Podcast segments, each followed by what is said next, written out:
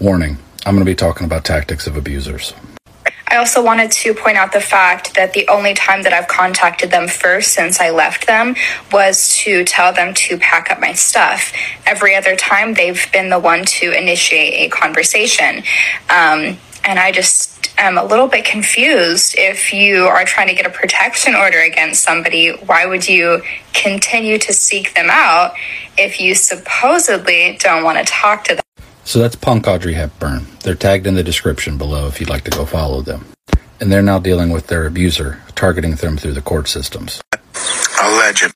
And this is actually a fairly common tactic for abusers to use, especially if there's children in the relationship. My understanding is there's no children in this relationship particularly. But when an abuser is unable to get the reaction they want or to get the other person to initiate contact, a way of forcing their hand to maintain contact with the abuser is through filing unnecessary and unneeded court documents.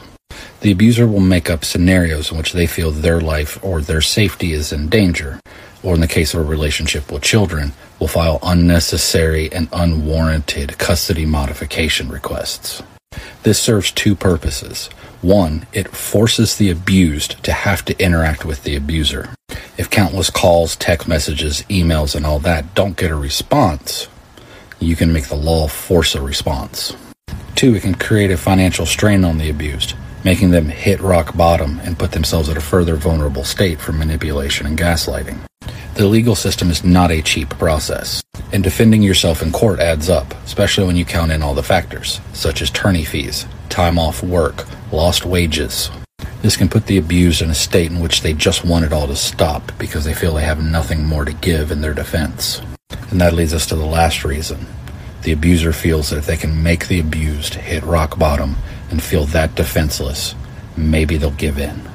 The ultimate goal of the abuser is making the abused feel if they just go back to their abuser, all of this will stop and maybe things can be good again. And that's not the case. It won't be good again and the cycle of abuse will continue. And the abuser will repeat this process as long as they have the funds to do so. Sometimes not even acquiring a lawyer, because the entire purpose is not to win the case, it is to get the abused into the courtroom. Because it doesn't matter if they win or lose, they'll just file again. Regardless, the judge didn't grant the protection order because I actually submitted the wrong form and it was a family court's protection order, uh, not a criminal proceedings protection order, or I guess what you would call a restriction order. So I'm going to go ahead and read.